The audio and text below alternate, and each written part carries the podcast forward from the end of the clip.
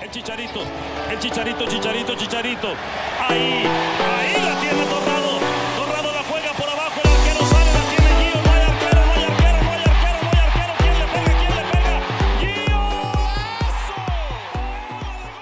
Zdravíme všechny fotbalové faninky, všechny fotbalové fanoušky, přejeme vám dobré ráno, dobré poledne a možná i dobrou noc, protože záleží, kdy zrovna náš podcast Kopačák posloucháte.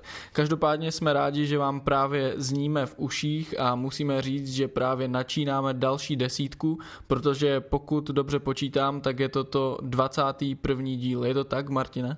Je to tak a také zdravím všechny. Uh, úplná první klasická otázka, která zazní v každém dílu. Co nás dneska čeká? Dnes si povykládáme o boji o anglický titul, pak eh, docela dost věcí se stalo okolo Juventusu, tak se zaměříme i na tenhle tým a to jak tu kauzu, která teď proběhla médii, anebo na jejich formu. A později si taky uděláme takový krátký ohlídnutí za evropskými poháry a to jak z pohledu ligy mistrů, tak z pohledu českých týmů. A na závěr si tu zmíním některé zdroje, podcasty nebo další věcičky, které používáme pro zisk informací o fotbale. OK, tak můžeme donést míč na půlku a po hvizdu rozhodčího vykopnout kopačák.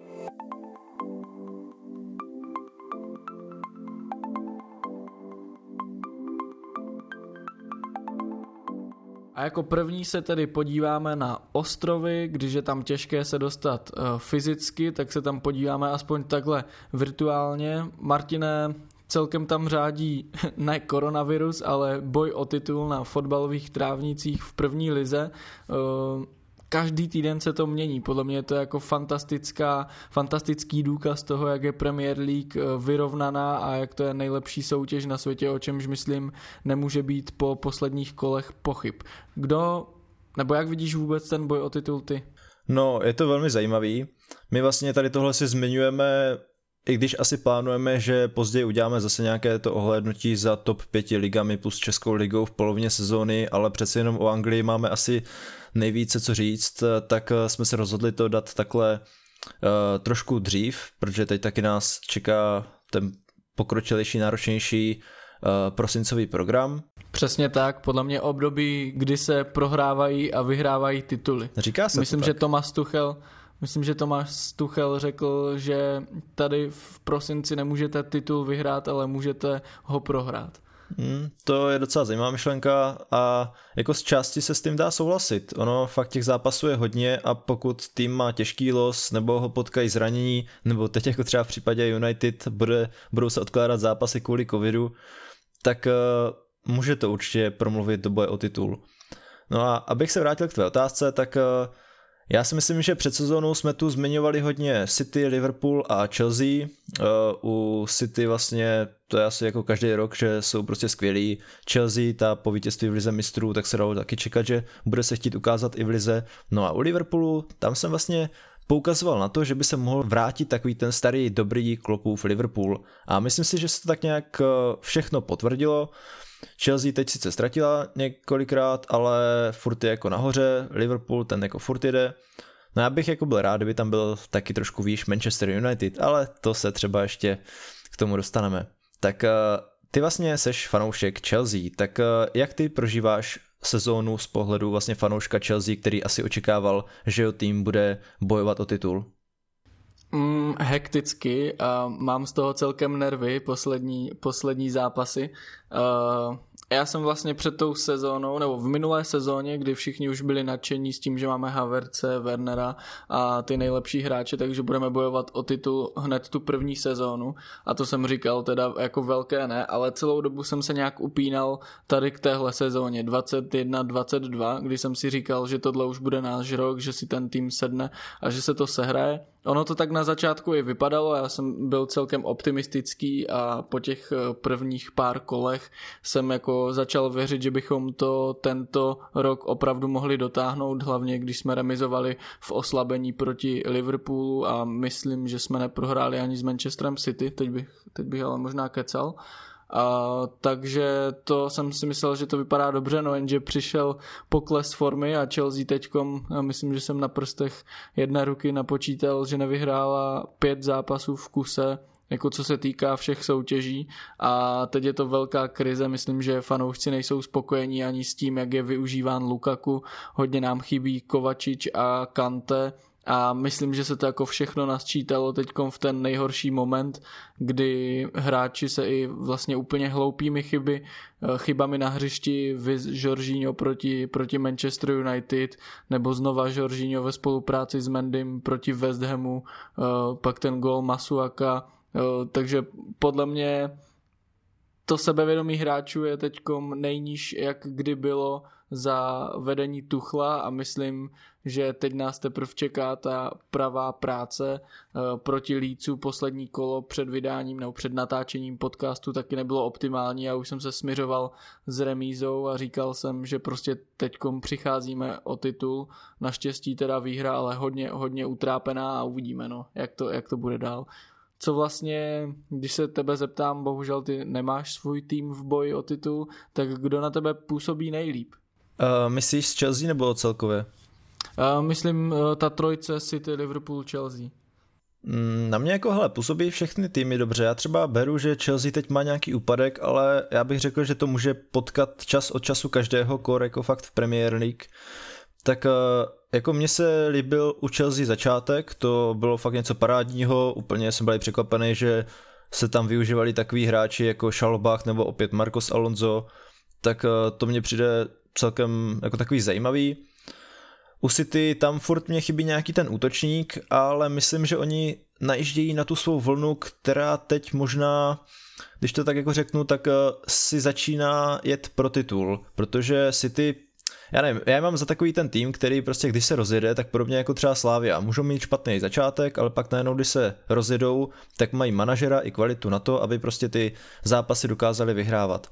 U City mě pořád něco chybí, ale celkově si myslím, že ten tým hraje hodně dobře a bude těžké je zastavit. Mm, ještě možná k tomu Liverpoolu, to já asi si myslím, že tam přijde nějaký slabší období, ale tam jako teď tady mám takový jedno velký plus poznamenaný a to je Salah, který je letos fakt fantastický. A let, kdy, kdyby jako neměl takovou formu, tak si myslím, že nějaký ty zápasy už jako ztratili. Ale celkově ten Liverpool hraje dobře, ale myslím si, že ta závislost třeba na tom Salahovi je teď, nebo tam je jako Žota, který je ve formě, ale celkově si myslím, že ta závislost na tom Salahovi je větší jak na některých hráčích uh, v City. Takže teď jako to vidím asi pro City, ale já bych ani úplně nezatracoval ještě United, byť to bude těžký s bojem o titul. My vyhráme Ligu mistrů. Hodně optimistický názor. Já bych se ještě vrátil k tomu, co si správně poznamenal tu závislost na Salahovi. Tam je ještě problém a musíme to stále připomínat, že Liverpool možná nejvíc doplatí na ten eh, africký pohár národů, který se hraje, myslím, v lednu a to znamená, že mu na měsíc prostě odejde Salah i Mané a hmm. bude zajímavé sledovat, jak se s tím ten tým vypořádá. Teď už jsme viděli, že se více na hřiště dostává Origi a tím pádem uh, asi dojde i ke možná ke změně rozestavení, nevím, uh, takže uvidíme, jak Liverpool hitne tady toto. No a samozřejmě ty jsi zmiňoval tu neskutečnou formu Manchesteru City, oni myslím vyhráli už sedm ligových zápasů v řadě, jeden, dva, 3, 4, 5, 6, 7. Korunovali to teda naposledy tou gigantickou výhrou 7-0 nad Lícem, kdy Guardiola porazil svého, eh, svého učitele a svůj vzor Marcela Bielsu. No a jako to by tam vadí, že není útočník. Já třeba mám pocit, že tohle že by to mohl být problém v lize mistrů, protože tam se mnohem víc hraje na výsledek a ty týmy třeba i do půlky druhého zápasu, kdy je to 0-0, tak brání a Manchester City musí dobývat. Přitom v té Premier League mi přijde to nastavení těch hráčů a ten environment takový, že každý chce vyhrát, každý do toho, pokud mu zrovna nehrozí sestup a není rád za každý bod, tak do toho jde úplně po hlavě a to třeba jako mu podle mě vyhovuje. Vys zápas s Lícem, kdy Leeds jako sice bránil, ale měl i nějaké ofenzivní výpady a Manchester City po zisku míče to hned trestal. Takže tohle může být problém, ale já si myslím, že jak si správně zmínil, ta vlna té formy je teď obrovská a myslím si, že na konci prosince může mít prostě Citizens takový náskok, že už se bude těžko dohánět. Mm-hmm. Jo, jo, já jako v podstatě se vším souhlasím. Jestli nemáš nic k téhle trojci klubu, tak bych se podíval ještě na Arsenal. Mm-hmm. A my vlastně, když jsme se o tomhle tým bavili na začátku, tak uh, ten, oni byli přece jenom trošku v jiné pozici, než jsou teď, ale od uh, toho hrozného začátku vlastně pak začali vyhrávat, vyhrávali, vyhrávali, dostali se před United, teď vlastně se dostali, myslím, do top 4, nebo pátí, teď si nejsem jistý. No a nás teď vlastně jsou čtvrtí. Je to možný. Eh, v průběhu toho času se nás ptali lidi třeba na to, jak jako změnit Arsenal, co je špatně, co se ptal Marako Oblajs, pak Arsenal, že jsou ve formě, všichni jim věří a pak přijde debakl proti Liverpoolu, to napsal William CZ. No ale jako tyhle věci asi byly psané už jako dřív, když ten tým byl níž trošku, bohužel na některé témata se dostaneme později, tak za to se klukům omlouvám, ale pak mě tady zaujalo, Uh, prostě Koblich se nás ptal, co by nejvíce pomohlo Arsenalu dostat se zpátky do ligy mistrů. Tak ty jako takový velký nepřítel Arsenalu, co bys jim doporučil? Pozor, pozor, já nejsem velký nepřítel Arsenalu, protože já je neberu už jako rival. Já mnohem víc třeba nemám rád United, ale, nebo Tottenham mnohem víc prožívám, ale Arsenal jako No, nechci tady moc zatahovat své fanouškovství, protože už jsem to i na Facebooku od některých příznivců schytal, že, že to nemůžu takhle do toho dávat najevo. Každopádně uh, úplně objektivně Arsenalu by pomohly peníze. A to si myslím, že jako je odpověď úplně na všechno, protože v momentě, kdy máte peníze, tak Arsenal by mohl vhodně doplnit a myslím, že by, že by mohl hrát ještě lépe a ještě výš. Zajímavý fakt, slyšel jsem něko, nějakého komentátora v zápasu Arsenalu, že říkal, že má v průměru nejmladší sestavu v lize, což jako klobouček dolů.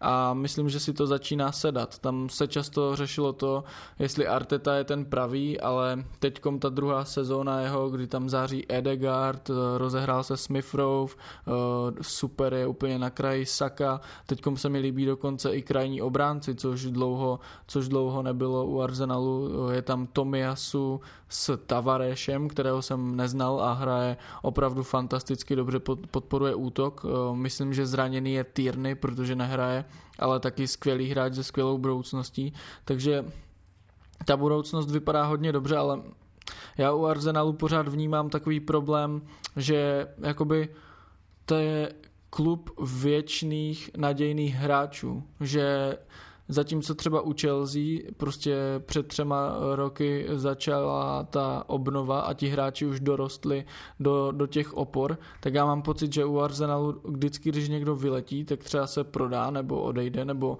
nastane úplný propad formy a nikdy tam jakoby nejsou zastoupeny ty dvě generace, že vždycky tam je jakoby uh, jak to říct, prostě jenom ta jedna mladá nadějná generace, která až třeba za tři, čtyři roky, ale vlastně nikdy se k tomu nedojde. No a to je ještě druhý problém, který u Arsenalu vidím a to je ještě takový ten pozůstatek toho ezilovství, nebo já nevím, jak to nazvat, a to, že tam jsou prostě starší hráči, kteří uh, roz bíjejí kabinu, jak jsme slyšeli třeba ze zákulisí a, a narušou, narušou tu dobrou atmosféru. Konkrétně teď uh, jeden případ za všechny Obomeyang. Jo. Kapitán týmu, který má jít příkladem, v nejlepším případě by měl prostě vést ty mladé, ukazovat jim, jak se chovat a ten blázen si prostě dva dny před tréninkem odletí do Barcelony na tetování nevrátí se zpátky, takže je suspendovaný na dva zápasy a je, myslím, dokonce i Arteta zbavil kapitánské pásky. Od těch problémů bylo víc, mluvilo se o Davidovi Luizovi, ten už odešel,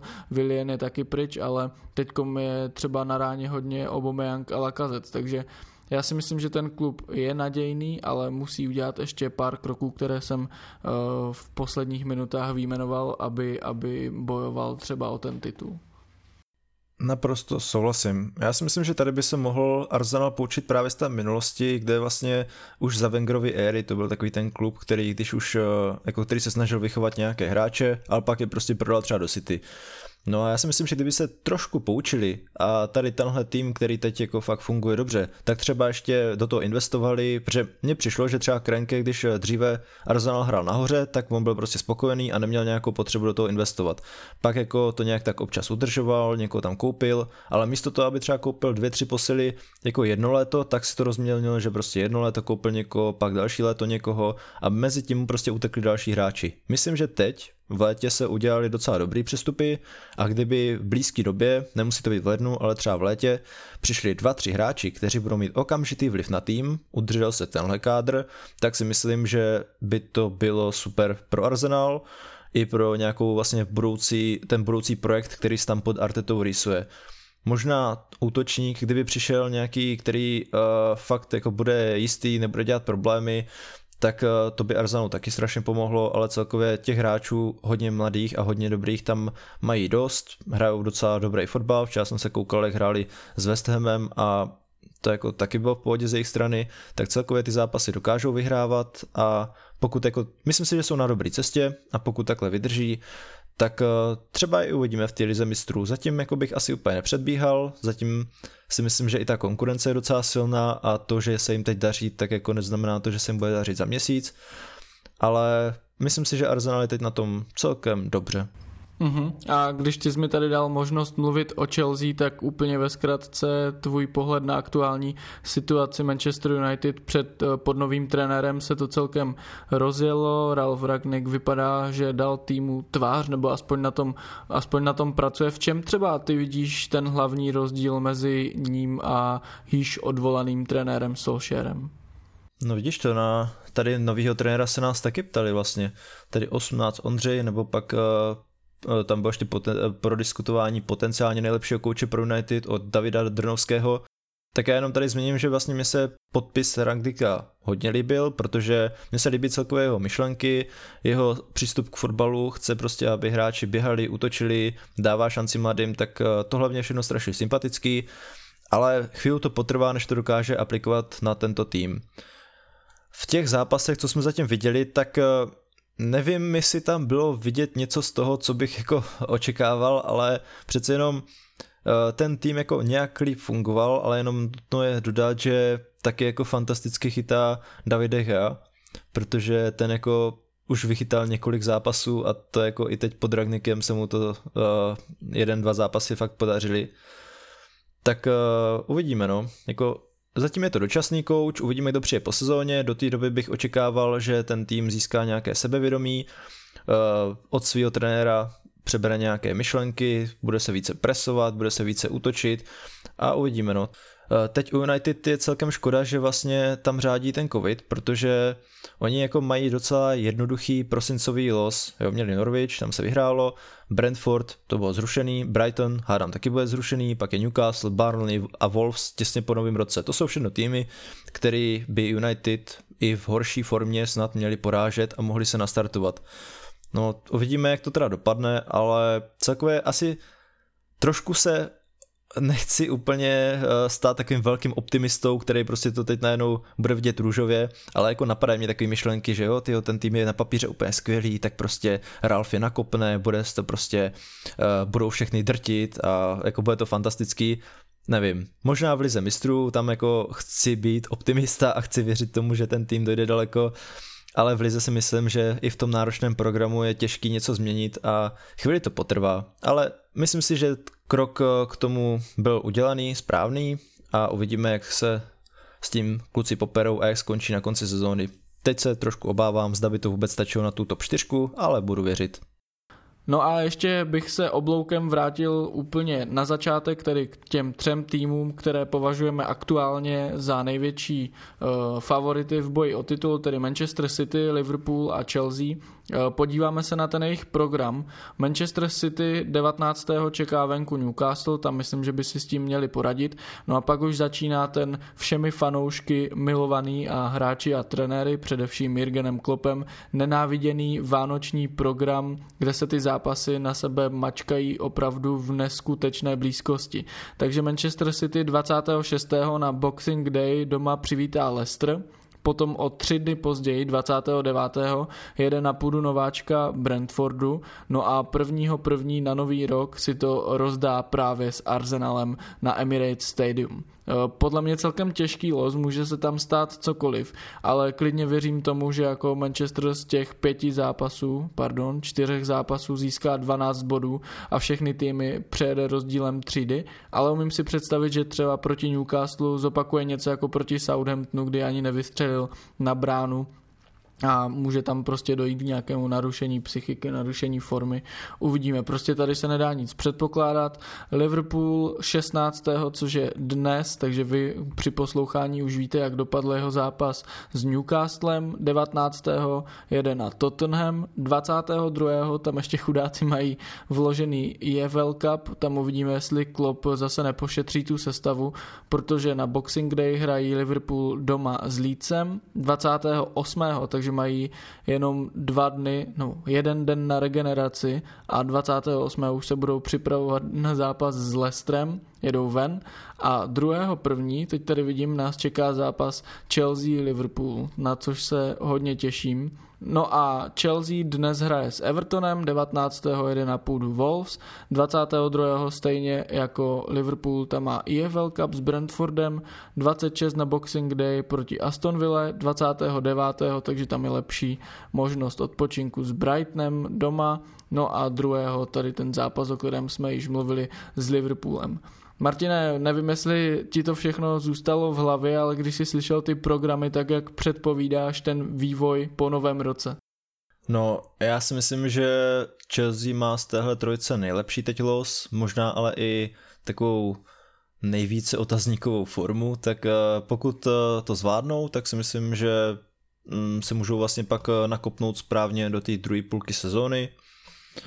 Ale jako celkově, i když City tam jako to nemají třeba tak jednoduchý, tak si myslím, že v jejich silách je uhrát plný počet bodů a stejně tak i v tom Liverpoolu. Tam se trošku obávám, že možná některé ztráty by mohly přijít, přece jenom jako hrát dva zápasy tam skoro ve dvou dnech, tak eh, to je jako šílený, ale uvidíme. Zvládnout se to může ze jejich strany, ale asi si myslím, že nejlepší výchozí pozici na to má ta Chelsea. Mm-hmm. Já jenom než to ukončíme, tak opravdu, abych demonstroval, že v tomhle období se může stát všechno, tak si jenom vzpomenu na minulý rok, kdy jsem se strašně smál Arsenalu před eh, tady tímhle prosincovým programem. Myslím, že na tom byli hodně špatně a 26. oni dokázali porazit Chelsea a od té doby se nakopli, myslím tak, že byli, myslím, čtvrtí nebo pátí, takže eh, tady jako se může stát opravdu všechno a my se určitě těšíme.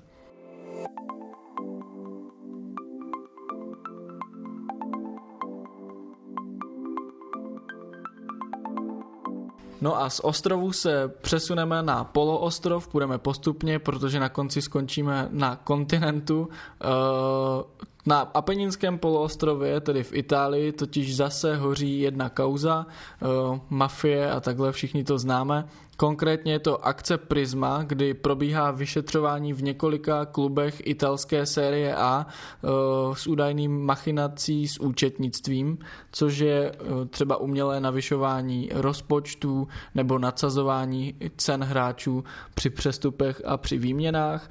Týká se to třeba Neapole, AS Řím, Atalanty, Atalety nebo Janova, ale určitě největší ohlas má vyšetřování Juventusu Turín, kdy se dokonce objevily i zprávy, že Pavlovi Nedvědovi, který je taky vyšetřován, hrozí vězení. Tak Martine, když ty jsi to slyšel, co jsi pomyslel a vzpomněl jsi na ty staré časy, kdy Itálie tímhle byla známá? Určitě jsem si na to vzpomněl, přeci jenom je to jako ještě nějaký uh, nějaká vzpomínka do mýho, dejme tomu dětství, nebo do toho období, kdy jsem více začínal fotbal vnímat, takže Juventus vlastně padl do série B. Ale jako tam je docela dost eh, rozdílů oproti té kauze. Ono vlastně, uh, můžu tady ještě zmínit, kdo se na to ptal, Nick Brendo se nás ptal vyloženě na to, uh, na Juventus a sestup do série B, tak to já jenom jako když dám takový rychlej komentář, tak si myslím, že teď to není možné kvůli tomu, že Uh, tam jako možná hrozí brový odečet, finanční postih, ale vlastně ne, nedošlo k ovlivňování zápasu, takže to si myslím, že přesun do série B teď nehrozí. Pak ještě na kauzu Juventusu se ptal Pavel Hajsik, tak uh, to jako uh, určitě se nabízí prostě myšlenky na to, že je tam něco špatně. Není, netýká se to jenom Juventusu, týká se to i dalších týmů, možná ještě jsou informace, které ani jako nebyly zveřejněny, ale faktem je, že vlastně je tam nějaký podezření na falšování účetnictví, vysíchá se šest osob a dle médií tam právě má být i viceprezident Nedvěd, šéf klubu Aneli a bývalý sportovní ředitel Paratici. No a ještě kdybych to tak jako rozvedl vlastně o co teda jde, tak jsou vyšetřovány transakce za období mezi lety 2018 a 2021, jsou tam nesrovnalosti až asi za 50 milionů eur. Může se to týkat výměny kancela za Daniela Pianiče za Artura a těchto srandovních věcí. Pak se vyšetřuje třeba ale i Osimhen do Neapole, za což vlastně uh, Neapol taky zaplatil třeba 60 milionů, takže to jsou jako taky velké částky. Výměny mezi Interem a Janovem, spekulace, podezřelé nákupy Atalanty, AS Řím. No je to jako celkem hrozný, není to jenom o tom Juventusu, to je jako fakt tady trošku nutný říct, ale přece jenom Juventus se řeší asi nejvíce, v Česku se taky řeší kvůli tomu, že tam vlastně máme Pavla Nedvěda a tak je to asi nejsledovanější tým, bych řekl u nás z Itálie. No, já jako jsem zvědavý na to, jak to dopadne. Jak jsem řekl na začátku tohle svého monologu, tak uh, myslím si, že nedojde k sestupu do série B, dojde nejspíš k nějakému bodovému od, uh, odpočtu, nebo ne, nemusí ani dojít k tomu bodovému odpočtu, ale je to jako nějaká varianta, určitě tam bude asi nějaký finanční postih. Uvidíme, jak to ovlivní poháry, já teď si nejsem úplně jistý, jak UEFA uh, vlastně přistupuje tady k těmhle um, problémům, ale už v minulosti byly nějaký zákazy prostě v uh, pohárech, ale jako to už byly takový ty extrémní případy a týkalo se to trošku něčeho jiného, ale zase, zase mě napadlo, Juventus teď kvůli Superlize nemá super pozici u UEFA, tak jako zda by nechtěli trošku potopit a to už možná trošku zabývám, možná až moc spekuluju, ale jen tak jako co mě tak napadlo. Co ty? Já jsem si našel ještě informaci, kterou ty si tady nezmínil, že Juventus eh, sfalšoval hodnotu u 42 hráčů, ať už A týmu nebo mládeže ten klub ale všechnu vinu odmítá a spolupracuje s vyšetřovateli. No a ty si tam zmiňoval nějaké přestupy, Například Bianconeri v roce 2019 uh, eh, navýšili umělé hodnotu hráčů při výměně Danilo Žao Cancelu, kdy vlastně Cancelu odešel do Manchesteru City naproti účet, dalo by se říct, přišel Danilo a tam si vlastně Juventus, eh, Juventus naúčtoval příjem 90 milionů euro, no ale podle vyšetřovatelů eh, by správně měl v účetnictví mít jenom plus 3 miliony euro. No a ještě jedna výměna z dalšího roku 2020, výměna Artur a Pjanič na trase Barcelona-Turín kdy vlastně Artur měl hodnotu 72 milionů a Pjanič podle vyšetřovatelů hodnotu 60 milionů euro. Tím pádem šlo o obchod se ziskem 12 milionů euro a vlastně ještě pro Barcelonu, ale i tak si oba kluby navýšili svůj zisk a do účetnictví si jej zapsali uh, s ohledem na to, za kolik ty hráče koupili. To znamená, teď jako tahám informace úplně z rukávu, ale kdyby Barcelona například uh, koupila uh, Artura, já nevím, za 1 milion a teď si ho vyčíslila na 72, tak oni si tam napsali plus 71 milionů euro.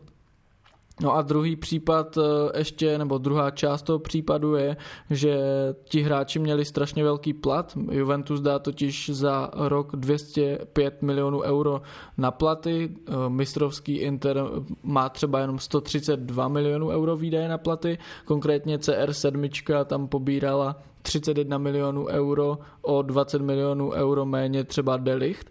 No a to Juventus vyřešil tak, aby nebyl prostě v červených číslech, že najednou z ničeho nic si zvýšil kapitál o 400 milionů euro tím, že upsal nějaké nové akcie, což se taky těm vyšetřovatelům nelíbí a určitě se to bude řešit. Hmm. To jak tě tak poslouchám, tak možná tam jsou nesrovnalosti i za více než 50 milionů eur, než jsem, jak jsem to zmínil. Zajímavý. Hmm. To asi záleží, jak to, jak to člověk bere, no, co všechno se tam započítá. Já myslím, že, že třeba té konečné sumy se dopočítáme až třeba někdy za dva roky na konci vyšetřování. Hmm. No a ty si tady správně zmiňoval na začátku tvoje dětství, já jenom připomenu, o co tehdy šlo, to byl rok 2006 a došlo k aféře zvané Calciopoli, kdy docházelo k ovlivňování výsledků, což není to stejné, co se děje teď, ale otřáslo to celým fotbalem, nejenom Itálií.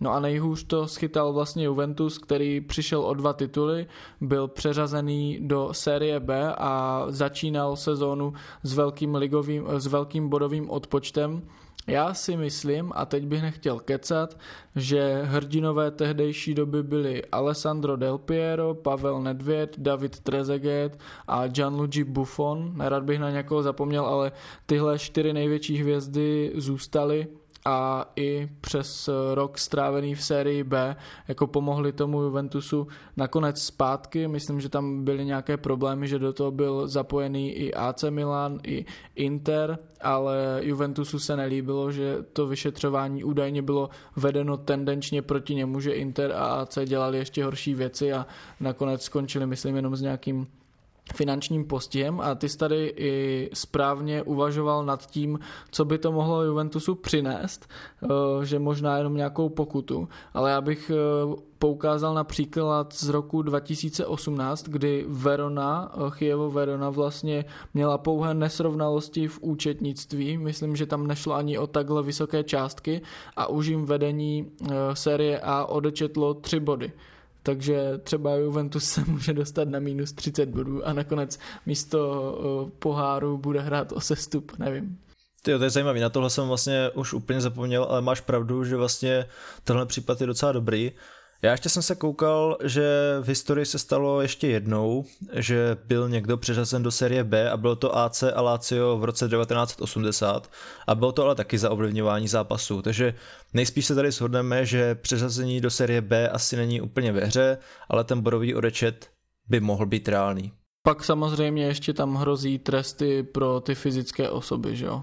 Které, které tady tohle dělali. Takže třeba Aněli už nebude prezidentem, eh, prezidentem Juventusu a třeba je doopravdy v ohrožení i Pavel Nedvěd. Mm-hmm. A dozní mu jeho zvonky štěstí. no a já tady vlastně mám otázku od Davida Maška na Juventus a Pavla Nedvěda, jak jsem chtěl začít vlastně, co říkáš Uh, protože nevím, jako co to bylo myšlení, že Juventus a Pavel Nedvěd, to si pod tím můžeš představit cokoliv. A paradoxně, teď když jsem to třeba vyhledával v Google, tak jako nenapadá, nenabízí se ti úplně fotbalové věci, takže jsem se chtěl zeptat jen tak ze srandy nás tak zdarou, ale to asi může přeskočit. A vrhneme se na současnou vlastně formu Juventusu, ať se nebavíme jenom o těch horších věcech, tak uh, Pavel Hajsik, zase, který položil i otázku na tu kauzu Juventusu. Za to děkujeme, děkujeme moc, že posíláte ty otázky. Vlastně tohle z velké části tvoří ten podcast. Jo, určitě. A Pavel, jako ten, vím, že o, o Juventusu nám psal i dříve, myslím si, že asi to bude fanoušek. Tak on se nás ptal na krizi Juventusu, rozebrat, kde jsou chyby, zase to asi přišlo trošku dřív, teď eh, měli docela dobrou formu. No a pak ještě David Drnovský se vlastně ptal na ty týmy, které jako nemají v, v rámci nebo napříč Evropou moc formu, ale zase to bylo trošku dřív. Takže kdyby se teď podíval na to, kde je Juventus, tak uh, co vlastně říkáš na tu jejich sezónu? Juventus je aktuálně na sedmé příčce italské první ligy. Uh, z 28 body a na první Inter ztrácí 12 bodů tedy Inter má 40. A já se přiznám, že Itálie mě jako moc neláká, takže jsem jí moc nesledoval. A tím, že jsem si občas vsadím, jako asi každý, každý z nás, tak vím, že mě jako Juventus celkem deprimoval na začátku sezóny ale myslím si, jako, že tady to byla jenom otázka času, kdy ten klub se vyšvihne k lepším výsledkům, protože, jak už jsme tady zmínili, má nejlepší finanční, má nejlepší finanční prostředky v té lize, skvělé hráče, zkušeného trenéra, který má na svém kontě i zisk toho titulu, takže já asi nebudu mluvit obecně o tom, jak hrajou a jaké měli problémy v defenzivě a takhle, ale myslím si, že se to dalo čekat. A teď už ty poslední výsledky, jako vždycky je tam nějaký zdvižený prst, třeba ta prohra s Atalantou nebo i remíza s Benátkama, to jsou takové výsledky, které bys jako úplně nečekal od Juventusu. Ale myslím si, že do té ligy mistrů by to mohli zvládnout v klidu. Uvidíme, co se stane v souvislosti s tím vyšetřováním, ale jako jasný, Juventus eh, měl horší start do sezóny, možná každý čekal vlastně po návratu Allegriho, že to bude zase všechno fungovat a že to bude moc prostě jednoduchý. To se nestalo, jak jsme vlastně tady na začátku změnili, že boj o titul v Premier League je zajímavý, tak jako můžeme taky poznamenat, že vlastně boj o titul v sérii A bude podobně zajímavý, protože těch eh, týmů, kteří se tam vlastně derou nahoru, tak eh, tam je jich jako docela dost a Juventus je teď eh, trošku za nima, ale určitě má potenciál a to jak finanční, tak kvalitativní se dostat trošku výš. No a k těm vlastně... Ty vole, pardon, tý... pardon, já ti, já ti do toho skočím, omlouvám se, že do toho Pojde. tak skáču, ale já jsem řekl, že Allegri měl jeden titul a já jsem si vzpomněl jenom na ten s tím AC Milan, ale on ještě potom vyhrál s Juventusem pětkrát, takže se omlouvám za nesrovnalost. Můžeš pokračovat, pardon. jo, pojď. Tak uh já jenom bych se chtěl uh, vlastně trošku zamyslet nad tím, jak Juventus teď k tomu svýmu vývoji přistupuje. A mě zaujalo vyjádření generálního ředitele Juventusu Mauricia Arrivabeneho, který vlastně oznámil, nevím jestli to je tak třeba měsíc zpátky, změnu strategie a už vlastně Juventus nechce brát takové ty přeplacené hráče zadarmo, jako jsme u něj byli zvyklí v posledních letech, nechce dávat žádné velké provize agentům, chce dát větší důraz na vlastní mládež. A tohle jsou podle mě kroky, které Juventus už mohl nastartovat dřív, určitě to měl nastartovat během té své úspěšné éry, protože přece jenom ty mladíci byli tam trošku eh, odstavováni a jako každý rok přicházeli volní hráči zadarmo prostě, i když jako na, ty, na tu pozici tam reálně jako bylo hodně hráčů, ale prostě byli hmm. zadarmo, tak po nich sáhli, měli peníze, tak uh, bylo všechno v pohodě, ale jako líbí se mně, že Juventus teď se začíná nad tím zamýšlet i trošku jinak a bude fungovat více koncepčně, ale myslím si, že tohle mohlo se stát i dřív.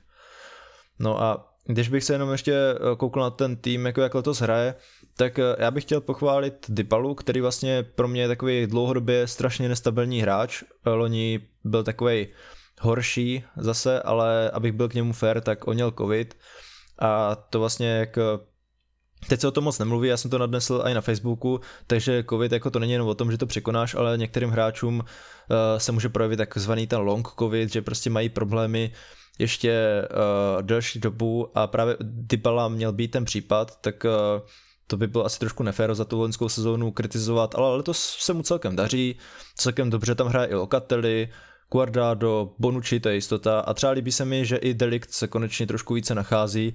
Naopak, eh, když jsem se ještě zamýšlel nad těmi hráči, od kterých bych čekal víc, tak já třeba uh, jsem takový malý fanoušek Kulusevského, nebo pro mě to je prostě obrovský talent, který se mě líbí s tím, co dokáže na míči, ale letos asi jsem čekal prostě od něj víc, stejně tak třeba od Bernadeského, který vlastně u něj je srandovní, že on vyzkoušel už šest různých pozic letos, on hrál prostě na křídle, v záloze, hroťáka, ofenzivního středopolaře, to je prostě takový univerzál. A stejně tak třeba jsem čekal více i od Kiezy, který vlastně na evropském šampionátu podával super výkony, ale tady to bohužel na to zase jako nenavázal úplně tím způsobem, jaký bych asi od něj očekával. Ještě mi napadlo, zda bych tady mohl zmínit přehypovanýho Rabiota anebo Moratu, ale Morata to je pro mě prostě útočník, který jako v takovémhle top klubu asi nemá mít takovou pozici, jakou mývá, tak tam možná vidím potenciální problém Juventusu, že kdyby jako fakt sehnal nějakého dobrého útočníka, tak možná ten tým by mohl být ještě výš. On občas tam něco udělá Mojskín, ale je to celkem málo. Takže jenom takový uh, rychlej pohled na tým Juventusu. Mm-hmm. Klasická otázka, eh, dostane se Juventus do ligy mistrů po této sezóně? Začnu teda já s odpovědí. Já říkám, že ano, protože si myslím, že Atalanta nebo Neapol to nastolené tempo nevydrží a že Juventus tam prostě nebude chybět. Hmm. Mně se asi nabízí říct ne, protože čekám, že tam budou nějaké ty problémy a to nemyslím jenom ohledně toho účetnictví, ale i třeba ty herní. Ale jako stát se může cokoliv, určitě na to mají, ale sám bych asi to víc teď přál ty Nápoli a Atalantě.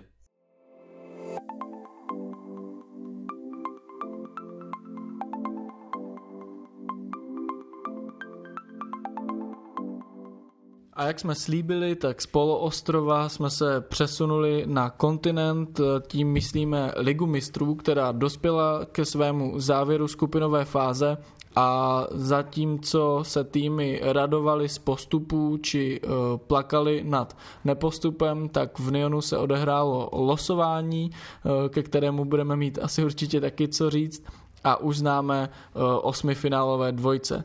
Martine, když začneme tím postupem a nepostupem, kdo pro tebe byl uh, největším překvapením a to myslím v pozitivním slova smyslu a kdo naopak největším zklamáním? Tady si typnu, že možná zamíříš do Španělska. Možná jo. Půjdu teda postupně. Zdravím prvně Matěje Poláka, který se ptal na ligu mistrů. Překvapení pozitivní pro mě bylo to, že vlastně Bayern, Liverpool a Ajax vyhráli všechny zápasy. A jen taková zajímavost, ono se sedmkrát, pouze sedmkrát se někomu v minulosti povedlo projít skupinovou fázi bez ztráty bodů a vždycky to byl maximálně jeden tým v sezóně. Letos to byly tři, což je podle mě fakt jako uh, hodně zajímavý. No a z téhle trojice určitě musím zmínit Ajax, který sice byl v hratelné skupině, ale nečekal jsem, že bude mít plný počet bodů, možná jsem čekal, že bude bojovat o druhé místo. Stejně tak ale se mě líbilo to vzkříšení Sportingu, který hrál právě ve skupině s Ajaxem, který měl první dva zápasy hrozný, ale pak vlastně to dokázal ukopat a vyřadil vlastně Dortmund. No a jako určitě bych ještě poukázal na Sheriff, protože ten sice postupuje jenom do Evropské ligy, ale porazit Real a Šachtar, kdo by to čekal, je to cool. No a vlastně z těch dalších týmů ještě se mě tady nabízí Salzburg, jasně, moji oblíbenci, jejich akademie prostě je světově známá a teď vlastně z ní v, teď z ní vlastně si užíváme hráče jako Mané, Daka nebo Haaland, tak eh, Salzburg dlouhodobě dělá dobrou práci, já jsem si jich už všímal, když hrávali vlastně v Evropské lize. A mně se líbí, jaký, eh, i když nemají takový třeba hráčský potenciál, který by se rovnal těm velkoklubům, tak eh, tam jsou strašně šikovní hráči a hlavně oni hrajou dobrý ofenzivní fotbal, kterým si myslím, že dokáží překvapit ty týmy, kteří vlastně na ně nejsou úplně dobře připravení. Takže tohle bych zmínil jako takové svoje asi uh, pozitivní překvapení. Uh, než půjdu na tu druhou stranu, tak ještě bych chtěl dát prostor tobě, tak co ty bys vyzdvihl?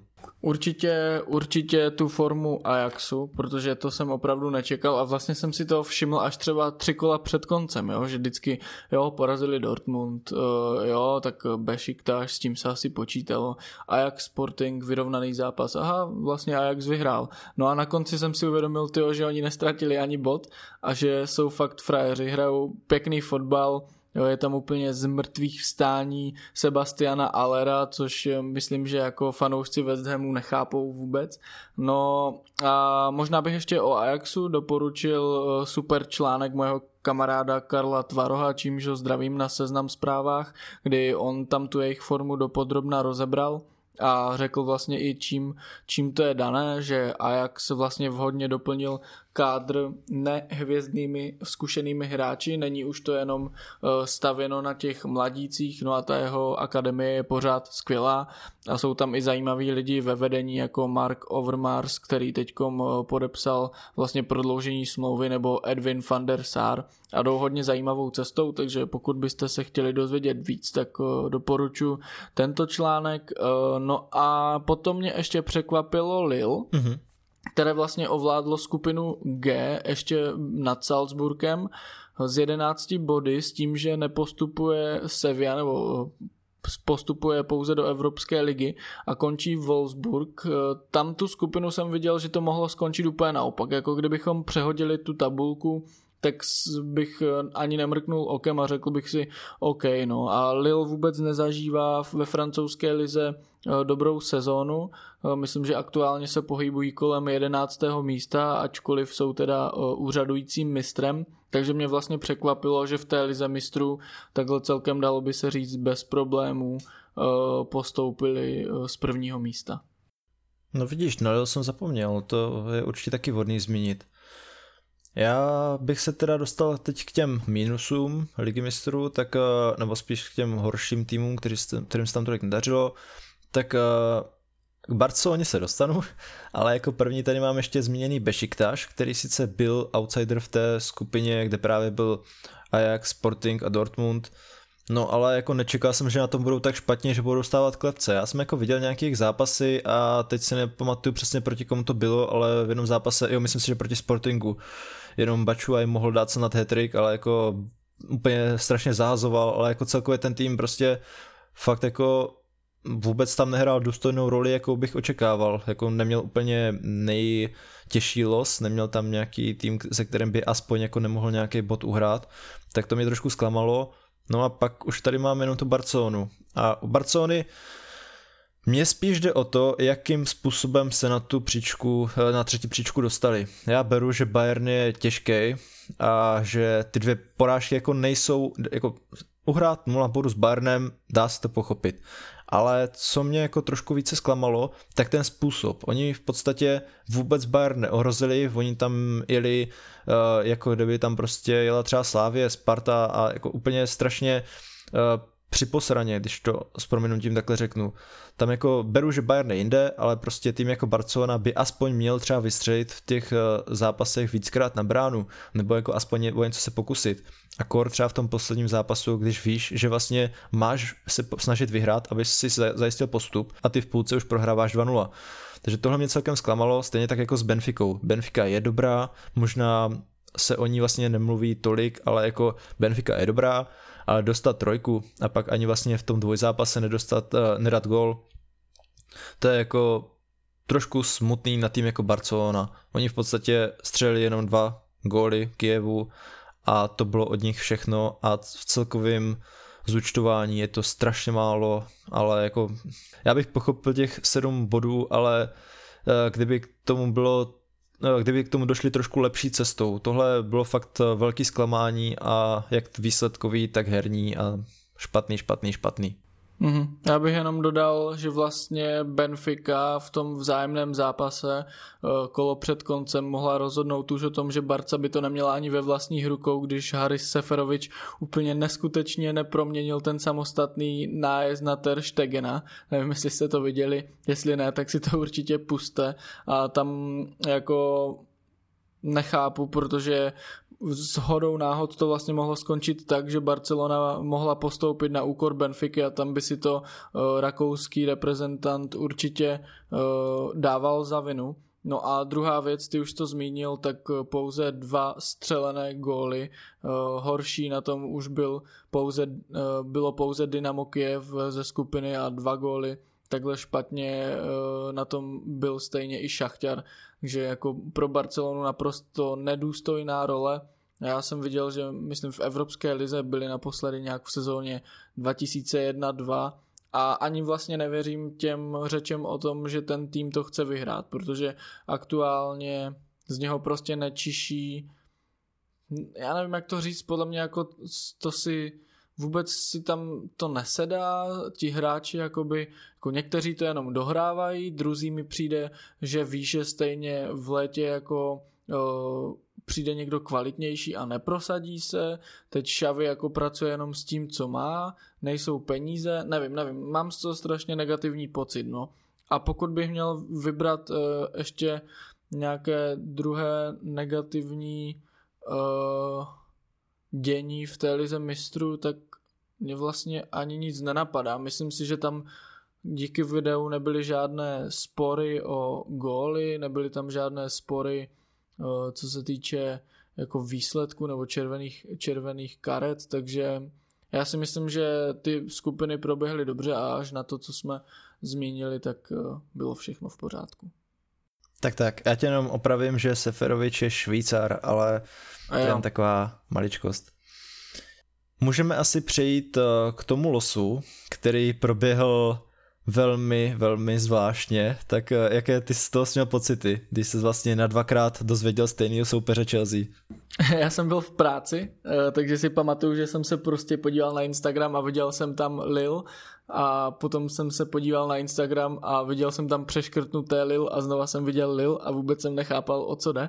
Pak jsem teda zjistil, že ten los se musel opakovat a jako přijde mi to sranda, úsměvné, pak jsem se nad tím zamýšlel víc a jako taková blbost, ale možná to trošku přeháním, ale jako tady jde vidět, že když se až moc spoleháme na tu, na tu technologii, tak ono někdy to nemusí být úplně v pořádku a nikdy člověk neví, kdy se to zrovna pokazí a jako zrovna tady bych to nečekal, no a myslím, že Čechům to uh, Čechům to připomenulo to slavné losování a povídky o nahřátých eh, míčcích, takže jako úsměvná záležitost. Já si myslím ale, že některé kluby mohly být jako hodně, hodně to mohlo mrzet, eh, když se podívali na toho prvního soupeře a potom zjistili toho druhého. Já jsem to vlastně neviděl, tam to proběhlo tak, že ono se to nalosovalo celé a potom někdo řekl, že se to ruší a jde se znova, že jo?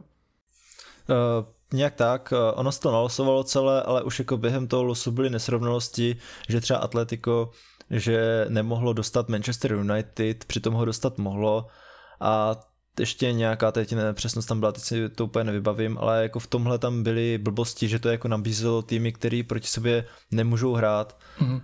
A nebo eh, že tam nenabízelo to některé týmy, které jako v potenciálně byly v možnostech a bylo to takový jako zmatený. Mě třeba tohle celkově překvapilo, protože jako asi jsem se nezamýšlel nad tím, že by došlo k nějaké jako, že by mohlo dojít k nějaké aktualizaci softwaru, nebo že by prostě vzali software od jiné firmy, který se o tohle stará, ale jako nevím, myslím si, že za to dostala ta společnost určitě strašně moc peněz a mě jako programátora vždycky tady tohle strašně mrzí, že si říkám ty vole, jako tolik peněz a oni dodají ještě takovýhle software, co nefunguje, tak uh, to je takový trošku mé IT srdíčko zapláče, ale to jen, jen tak mimo. Když se podíváš na ty zápasy, tak který je pro tebe nejzajímavější? Určitě PSG proti Realu. Ono vlastně v tom prvním losování PSG dostalo Manchester United, což mě přišlo jako zajímavý, ale jako rád bych viděl prostě Messi s Ronaldem. A teď uvidíme vlastně Ramose proti svému bývalému týmu, Messiho proti vlastně svému bývalému soutěžnímu rivalovi Realu, tak eh, to si myslím, že takový asi nejzajímavější zápas z toho dalšího losu mě ještě zaujal Inter s Liverpoolem. Mm-hmm. Tam mimochodem bych si jenom ještě se trošku vrátil k Interu. Mě překvapilo, jak v tom posledním kole někteří hráči se nechali strašně blbě vyloučit. Ať už to byl Carrasco z Atletika, nebo vlastně Volker ze City, tak právě Barella z Interu, mm-hmm. který mhm. prostě to neunesl uh, natáhl Militovi, nebo jako dal mu ránu do, do nohy a úplně zbytečně se prostě nechal na tenhle zápas vykartovat, tak tohle si myslím, že bude trošku škoda pro ně, ale jinak uh, ty dvojce si myslím, že každá bude zajímavá, jsem zvědavý, co Ajax předvede proti Benfice, ale asi nejvíce to PSG Real, no. Mm, já s tebou musím souhlasit vlastně všechno, co si řekl a upřímně jsem zvědavý i na ten souboj Atletico Madrid Manchester United, což by vlastně mohl být buď úplně mega nudný zápas jako, si to umím představit, že by to takhle skončilo, jo? že to je mega nudný dvojzápas, anebo to prostě bude fantastické dvojkolo s výsledkem 7-5 třeba. Jo? Tady Tady fakt si myslím, že se může stát úplně všechno, ostatně jako u všech zápasů. A já bych dal jedno velké ale a jeden velký vykřičník. Uvědomme si, že vlastně od této sezóny už neplatí to staré známé pravidlo gól na hřišti soupeře se počítá za dva, které třeba se snažím vysvětlit všem svým nefotbalovým uh, kámošům a pořád ho nechápou a třeba můj malý brácha, když hraje FIFU a dá gól venku, tak ho rovnou násobí dvěma a pak se strašně diví, že když prohrál o jeden gól, tak jako proč, uh, proč nepostupuje. Takže bacha na to a myslím si, že to bude uh, ještě zamíchávat kartami a několikrát jsem se sám už jako uh, u nějakých předkol nachytal u toho, že jsem říkal, však v klidu dali gol na hřišti soupeře, tak nic se neděje. Potom mi došlo, že to jako není. No.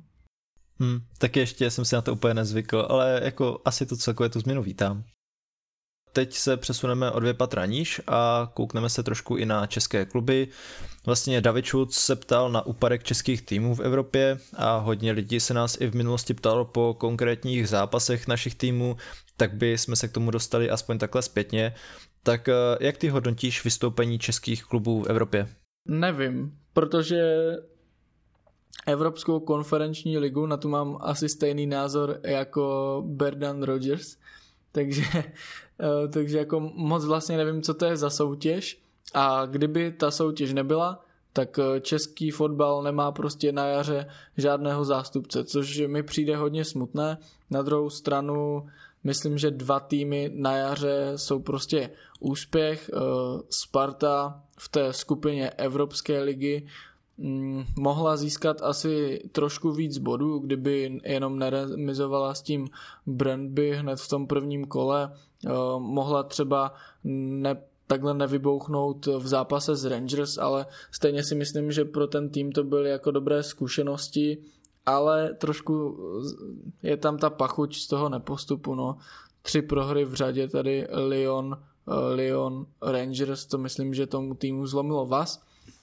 No a Slávě ta podle mě vůbec jako v Evropské konferenční lize neměla být. Ta měla pomýšlet na ligu mistrů a při nejhorším Evropskou ligu. Vůbec vlastně nechápu, jak se to stalo a musíme říct, že ještě tam se bála o postup, kdy o něj bojovala do posledního kola. Jo, sice super skupina, Feyenoord, Union Berlin, Maccabi Haifa, to je třeba skupina, kterou si mím představit úplně v klidu v Evropské lize a kdyby mi ji někdo ukázal, tak řeknu, to je Evropská liga a Slávia vlastně porazila, eh, nebo pardon, remizovala s Unionem Berlin úplně v neskutečném představení, jako když si uvědomíme, že ten celek je šestý, sedmý v Bundeslize a Slavia ho totálně zdominovala, tak eh, jako klobouček dolů, no ale pořád je tam takové to ale a vlastně nevím, jak to mám brát. Jak to bereš ty třeba?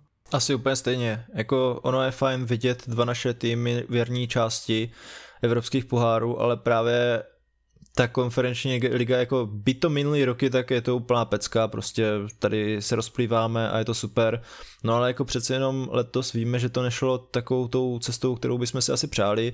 Já jako ještě beru Spartu, která jako neměla to jednoduchý, ale jako nakonec to ve výsledku zvládla i ten poslední zápas v klidu a beru, že prostě ta Evropská liga, že asi je trošku těžší a i jako po minulých letech jsem neměl asi od ní takový očekávání.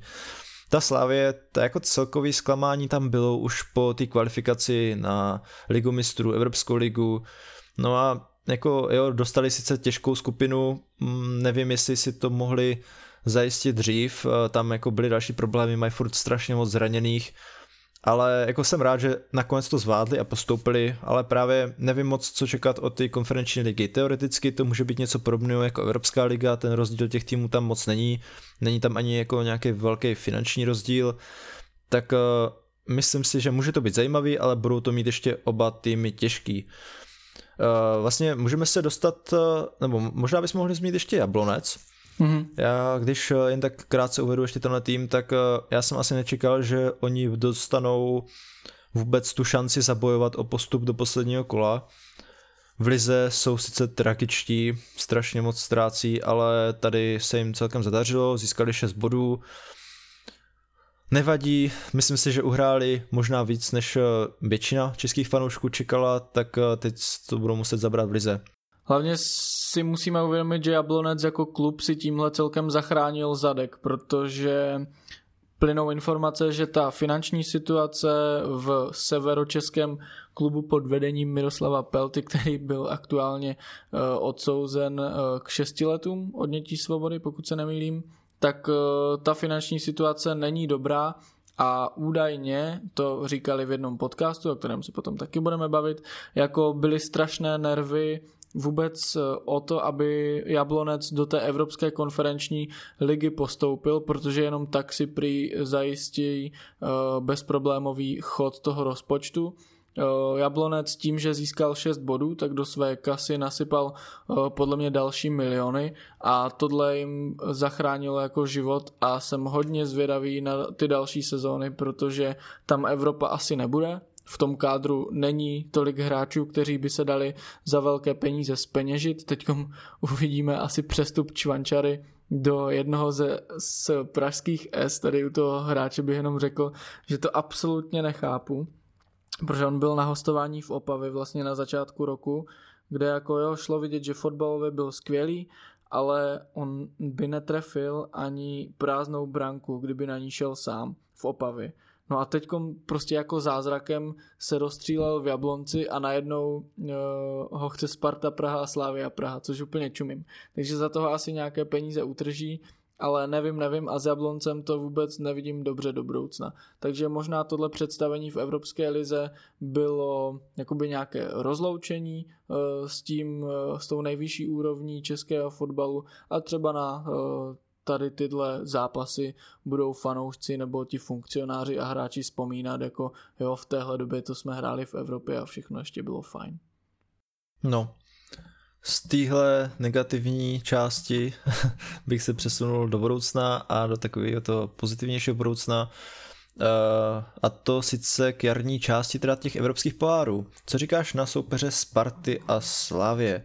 Když to tak uh, lehce shrnu, tak Slávia pojede v prvním zápase do Turecka na Fenerbáče a Sparta bude v prvním zápase, který se vlastně hraje 17. února, tak hostit Partizan Bělehrad. Tak co, jaký jsou tvoje dojmy z losu? Věříš našim týmům? Já si myslím, že to vůbec není špatné. Sparta Partizan jako asi uh, nikoho nepřekvapíme tím, že prostě nemáme nastudovanou srbskou ligu. Partizan jako my jako fotbalovému fanouškovi s celkem nadstandardními znalostmi to prostě jenom říká, že to je srbský gigant a že ten klub má nějakou, uh, nějakou pověst. Myslím, že si ho pamatuju, Pavel Vrba už ho myslím buď vyřadil, nebo ale určitě s ním hrál v nějakém předkole z Plzní, tam na mě zanechal ten tým zajímavý dojem.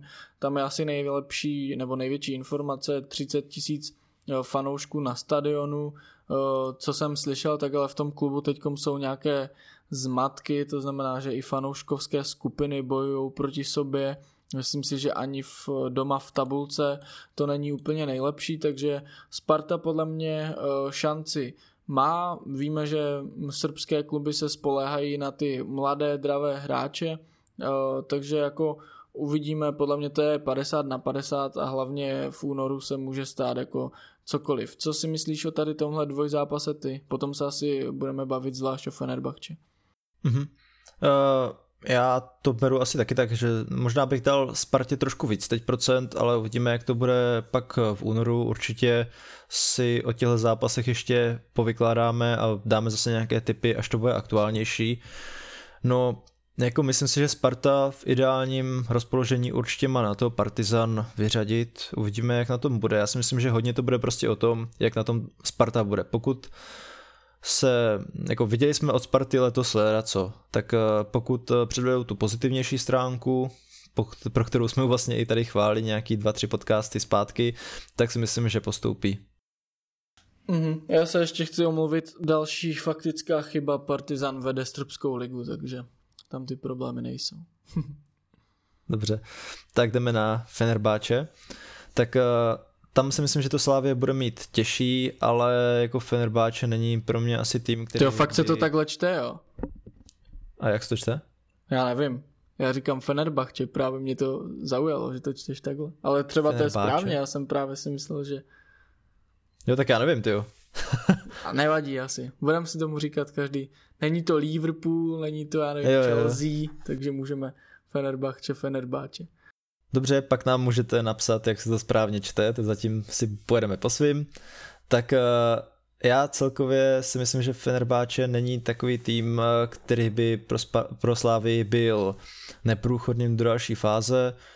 Jasně, jako uvidíme zase, jak na tom prostě budou, mají určitě větší rozpočet, eh, asi budou favoritem, ale Slávia pokud jako bude hrát tak, na, uh, jak vlastně jsme viděli loni náře, nebo vlastně letos náře, ještě rok 2021, tak uh, si myslím, že na postup má. To je právě o tom, jako zda ta Slávě dokáže se přiblížit tomu potenciálu, který jsme od ní viděli uh, teď vlastně na hře. Pokud ano, tak si myslím, že samotná Slávě může dojít uh, daleko, ať už potká kohokoliv.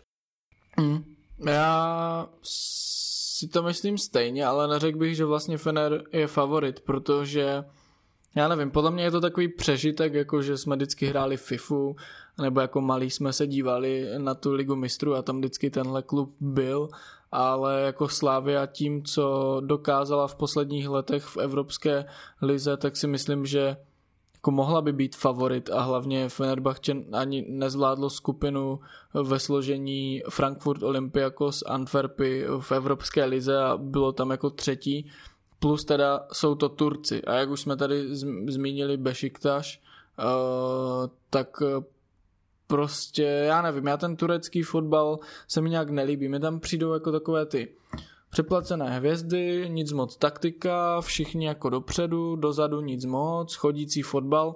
Třeba se na to dívám až moc jako pesimisticky, ale už jenom to, že tam je největší hvězda Ezil, plus jsem teda slyšel, že uh, trenér tam má nějaké neschody s majitelem, nelíbí se to ani fanouškům, eh, ten klub je vlastně na pátém místě, teď poslední zápas měl šanci dostat se na druhé místo, ale prohrál, takže Tady naopak eh, vidím Slávy jako favorita a je hodně důležité i to, jestli je někdo opustí v přestupovém období, hodně se mluví například o Alexandrovi Bahovi, eh, jak ten tým doplní a v jaké bude formě i co se týče zdraví, protože sami jsme viděli v té skupině, že když Slávia měla ty problémy, tak eh, vlastně těžce získávala body nebo i prohrávala. Na konci už to bylo lepší, i když teď zase třeba Masopus musel hrát na stoperovi a zase se postupně zvedá, rozehrál se jí například Ousou, Bach ve fantastické formě, Kuchta teď dává jeden za druhým, takže jako asi se shodneme, že předpovídat nějak eh, vyřazovací fázi teď v prosinci je hodně těžké a vždycky záleží prostě na mnoha věcech, které se přes ty tři měsíce udají nebo dva měsíce, které se odehrají, ale já pořád vidím Slávy jako favorita.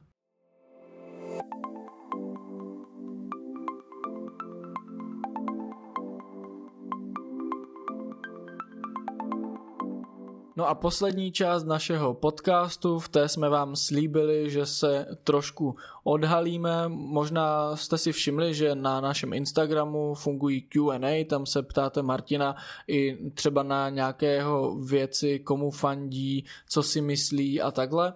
My jsme se rozhodli, že třeba vlastně příprava toho podcastu někdy není úplně sranda a asi každý od někud čerpá informace, že bychom vám mohli dát pár tipů eh, nebo se dozvědět i pár tipů od vás v následné diskuzi na Facebooku, odkud berete informace o fotbale.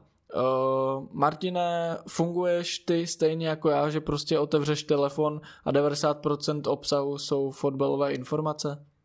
Rozhodně. Jak na Instagramu, tak na Facebooku, tak eh, ať už jsou to různé účty hráčů, či fanouškovské stránky, fanouškovské nebo přímo oficiální stránky klubu, tak uh, asi takhle, no, jako na mě ty fotbalové informace skáčou ze všech ze všech míst, no, ale jako když uh, chci jít nějak aktivně naproti, tak eh, zavítám na Eurofotbal, na ten bych řekl, že chodím jako xkrát denně, mm, jako myslím, že třeba jako pětkrát určitě tam zajdu, prostě co se tam děje novýho, protože to je podle mě stránka, která bere to ještě nějak seriózně, samozřejmě jsou tam tak některé věci třeba, které asi je fajn brát s rezervou, ale celkově mi přijde, že je to na české prostředí jako velmi kvalitní zdroj informací a navíc hodně informací se dá pak vytěžit i z případných diskuzí. Některé ty diskuze teda jsou úplně šílený a jako myslím fanouškovské diskuze pod hmm. články, tak některé jsou šílený, ale zase občas se tam najde někdo, kdo třeba vysvětlí nějaký názor z pohledu fanouška toho klubu a mně to přijde takhle strašně fajn. Takže jako když uh, mám mít aktivně naproti, tak určitě bych řekl Eurofotbal a pak mm-hmm. hodně se koukám i na Transfermarkt a to právě vůči těm různým uh, spekulacím nebo pak případně i na statistiky či informace o hráčích, tak tam jako zavítám celkem rád, protože ti jsou jako hodně obsáhlí. Mm-hmm. Hodně zajímavý. Já třeba ten Eurofotbal se musím přiznat, že že moc nevyužívám, takže možná zase začnu. Já třeba uh, mám Instagram, uh, a Twitter na takové ty Uh, dalo by se říct všední fotbalové spravodajství, víš co, máš lajknuté prostě nějaké stránky a o víkendu na tebe jenom vyskakují výsledky. Uh, takže na tohle mám Instagram, samozřejmě live sport na, na nějaké online výsledky nebo vždycky, a je pravda, že jak ty si říkal, že se pětkrát denně podíváš na Eurofotbal, tak já se asi pětkrát denně podívám na live sport, abych věděl, jak dopadl nějaký zápas a takhle. A vůbec to neříkám, protože jsem tam začal pracovat. ne, prostě je to takhle. A strašně rád si čtu i nějaké hlubší články, nějakou práci, která nejde jenom po povrchu a po těch výsledcích. No a tady já už jsem to několikrát zmiňoval, když ten podcast posloucháte, tak asi budete vědět. Tady bych e, prozradil nebo doporučil dvě věci pro česky hovořící fanoušky a č- česky čtecí fanoušky bych doporučil magazín Football Club, který vlastně dělá Karel Herring společně s Janem Kalibou a jsou to prostě 100 stránkové knížečky, vychází to čtyřikrát ročně a jsou tam fakt zajímavá témata. Teďkom dělali, myslím, speciál o derby, takže Real, Barcelona, Boca Juniors, ale mají tam i derby třeba z pohledu dat nebo derby Pumy s Adidasem, takže u toho vždycky jako první den, co mi to přijde, tak jako u toho, eh, u toho strávím velkou podstatu, velkou část dne. No a pro ty, kteří si troufnou třeba číst anglicky, tak určitě doplň, doporučím The Athletic, což je podle mě asi nejlepší nebo nejserióznější uh, ani bych neřekl zpravodajství, ale zdroj informací ohledně fotbalu. Eh, myslím, že to předplatné stojí jeden dolar na měsíc po dobu půl roku, což jako hojně využívám, už jsem tam dal asi všechny karty členů rodiny. A taky tam najdete fakt jako všechno od nějakých eh, rychlých oznámení eh, o tom, že se odložil nějaký zápas po taktické rozbory, po příběhy, rozhovory a velká výhoda je i to, že tam jsou podcasty, takže tady tyhle dvě za mě určitě a pokud byste se chtěli dozvědět víc, tak třeba v diskuzi se mě můžete ptát. Hmm.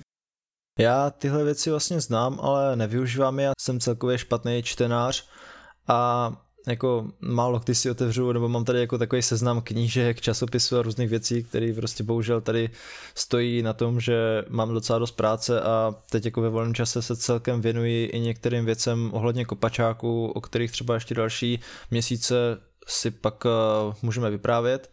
Uh, no, ale abych se ještě vrátil, já třeba mám docela dost lajknutých i uh, českých fanouškovských stránek klubů nebo některých soutěží mm-hmm. a jako najít něco kvalitního není úplně jednoduchý, protože jsou prostě stránky, jako když beru z pohledu fanouška Manchester United, tak prostě stránek o United máš třeba jako 10, eh, které jako můžou nějak fungovat, ale jako někde ti sdílí samý spekulace, Uh, já asi mám rád tu, která vlastně je uh, připojená i k tomu fanouškovskému webu United v Česku, uh, tak uh, jako tyhle věci si myslím, že je fajn sledovat, protože přece jenom na tom Facebooku a Instagramu denně jsem a když tam na mě něco takového vyskočí, tak aspoň mám jako nějaký povědomí o tom klubu. A samozřejmě o United vím něco i tak, ale Eh, když třeba jsem zavítal na stránku AC Milan nebo série A na Instagramu, která vlastně teď se podílí i na našem Discord serveru, tak eh, to jsou věci, které podle mě mají hodnotu, je docela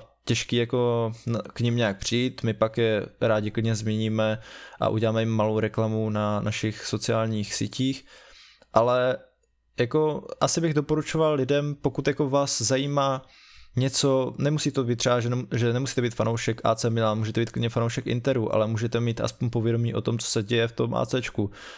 Tak eh, je fajn podle mě tomu dát eh, čas a ten eh, zdroj informací si najít. Stejně tak je třeba docela dobrá stránka i o Newcastle, kterou vlastně, eh, která už funguje i před uh, tou érou shakeů, tak uh, tam taky vždycky autor se rozepisuje, popisuje tam nějaké problémy z toho zápasu. A i když vlastně vy ten tým aktivně nesledujete, tak máte aspoň nějaké povědomí ohledně toho, co se tam děje, co se děje v týmu, co se děje v zákulisí, nejenom na hřišti, tak tohle mi přijde docela taky fajn, ale to pak se pobavíme i s vámi a celkem se těším na to, co nám vlastně vy pošlete za podobné stránky. Uh, určitě, protože my jsme podcast, tak důležitou roli v životách uh, fanoušků, v životech fanoušků hrajou uh, i podcasty. Za mě nejlepší určitě Kopačák, který právě posloucháte. hodně jsem poslouchal Angličana, který je ale bohužel už zrušený. No a tím pádem teďkom jsem přešel zase více na Football Focus podcast od České televize a asi se, uh, asi se chystám i na kontrapressing, ale to nevím. A v anglicky mluvících tak to jsem poslouchal několik dílů toho For Free Free, který jsou hodně na Instagramu a měli tam, myslím, rozhovory s Mariem Gecem, se Sedorfem, s Jibrilem Sisem a to je asi všechno, co jsem slyšel. Každopádně pokud byste měli cokoliv, co vás zaujalo a co si myslíte, že jako stojí za poslechnutí, protože někdy je to fakt jako trash a my doufáme, že uh, my nejsme a podle těch čísel, co nás posloucháte, tak máme radost, že to třeba uh, doposloucháte až do konce, tak dejte vědět a, a třeba si rozšíříme obzory navzájem. Hmm. Jako na to, že jsme vlastně furt amatéři, nikým nesponzorovaní, tak se to jako snažíme nějak vést, ale jako jasný, třeba podcastu jako Angličan, to jsme asi nějak tak objektivně uznali, že se asi nemůžeme rovnat, přece jenom to byli lidi, co to dělali v rámci své práce. A to jako mě strašně mrzlo, že to skončilo, bohužel asi každý ví proč a asi to už se jen tak nevrátí. No ale uh, po tom, co skončil Angličan, tak jsem vlastně ty fotbalové podcasty docela omezil. Já jsem se vlastně, jo, začal jsem se vlastně trošku věnovat jiným věcem, ale občas jsem si poslechl přímo z kabiny, což mi přišlo docela fajn, zase takový trošku jiný nahlédnutí, takový uvolněný. No a ty jsi vlastně v jednom ze starších dílů zmínil podcast Stadiony a tak jsem tomu dal taky šanci a jako to mi mm. taky přišlo strašně zajímavý. Jo, že jako takový nahlídnutí, nemám to jako ještě doposlouchaný, ale jsem teď tak nějak v půlce a jako líbí se mě to, že to je něco, co uh, vlastně uh, je jiného, že vlastně po, přinese to nějaký pohled uh, toho fanouška, někoho, kdo prostě třeba pracuje v tom klubu, tak to mě přijde taky celkem fajn. A pak mm, bych tam jenom, ještě... jenom, sorry, já jenom doplním pro ty lidi, co neví, tak je to vlastně podcast uh, Martina Minhy z Českého rozhlasu, který představuje všechny stadiony v České lize. Jo, tak, to je taky dvorný říct. A já tady mám pak ještě jeden podcast, který jsem jednu dobu poslouchal celkem rád a to je Kudy běží zajíc. Mm-hmm. Je to podcast, který se hlavně věnuje českému fotbalovému prostředí. Vlastně vede ho Ondra Novotný, který třeba uváděl kdysi Robinsona nebo něco takového. A Teď má Octagon. Ještě, a Octagon samozřejmě.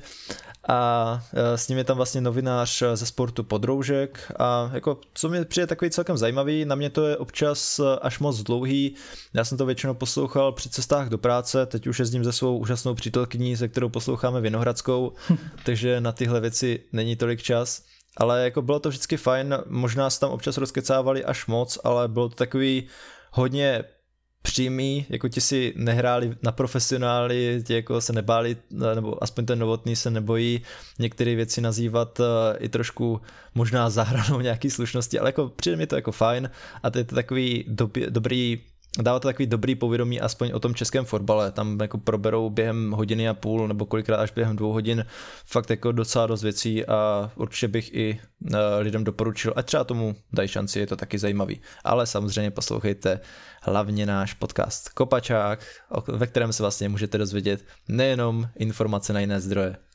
OK, tak já si myslím, že to jsme dneska řekli už dost eh, a že jsme asi úplně na konci. Tak děkujeme moc, že jste doposlouchali až sem, pokud tomu tak eh, doopravdy je. No a za pár týdnů se můžete těšit na další díl, protože nevíme, v jaké, v jaké schopnosti budeme eh, přes Vánoce, kdy budeme moct něco natočit, takže nebudeme radši oznamovat žádný, žádný konkrétní čas a ani datum. Užijte si anglickou nálož fotbalu během Vánoc. Doufám, že pod eh, stromečkem najdete i něco s fotbalovou tématikou a pokud by vás cokoliv napadlo, ať už nějaká pochvala nebo výtka, co bychom mohli zlepšit, dejte nám určitě vědět. Sledujte nás na všech sociálních sítích, Instagram, Discord, Facebook eh, a samozřejmě šiřte náš podcast dál. Jsme na všech streamovacích platformách Spotify, Apple Podcast, Google Podcast, jsme i na YouTube a teď nově i na Seznam podcastech. Martine, závěrečné slovo je tvoje. Krása. Tak eh, já bych vlastně chtěl všem poděkovat nejenom za to, že nám posíláte ty otázky, ale i za celou přízeň, kterou jste nám vlastně projevovali během roku. Dokonce teď mě přišla nedávno zpráva, že bychom mohli podcasty vydávat eh, i víckrát týdně, ale bohužel to jako nemůžeme, ne, nebo časově nám to asi nevíde. Tak uh, uvidíme, jestli se uh, ještě uslyšíme, máme to docela dost, ale pokud ne, tak vám přeji zbytek uh, roku, ať prožijete co nejlépe můžete, užijte si Vánoce a užijte si i fotbal, užijte si prostě život a mějte se rádi, buďte šťastní a uvidíme se, když ne, ještě v tomhle roce, tak určitě v lednu. Mějte se. Čaute.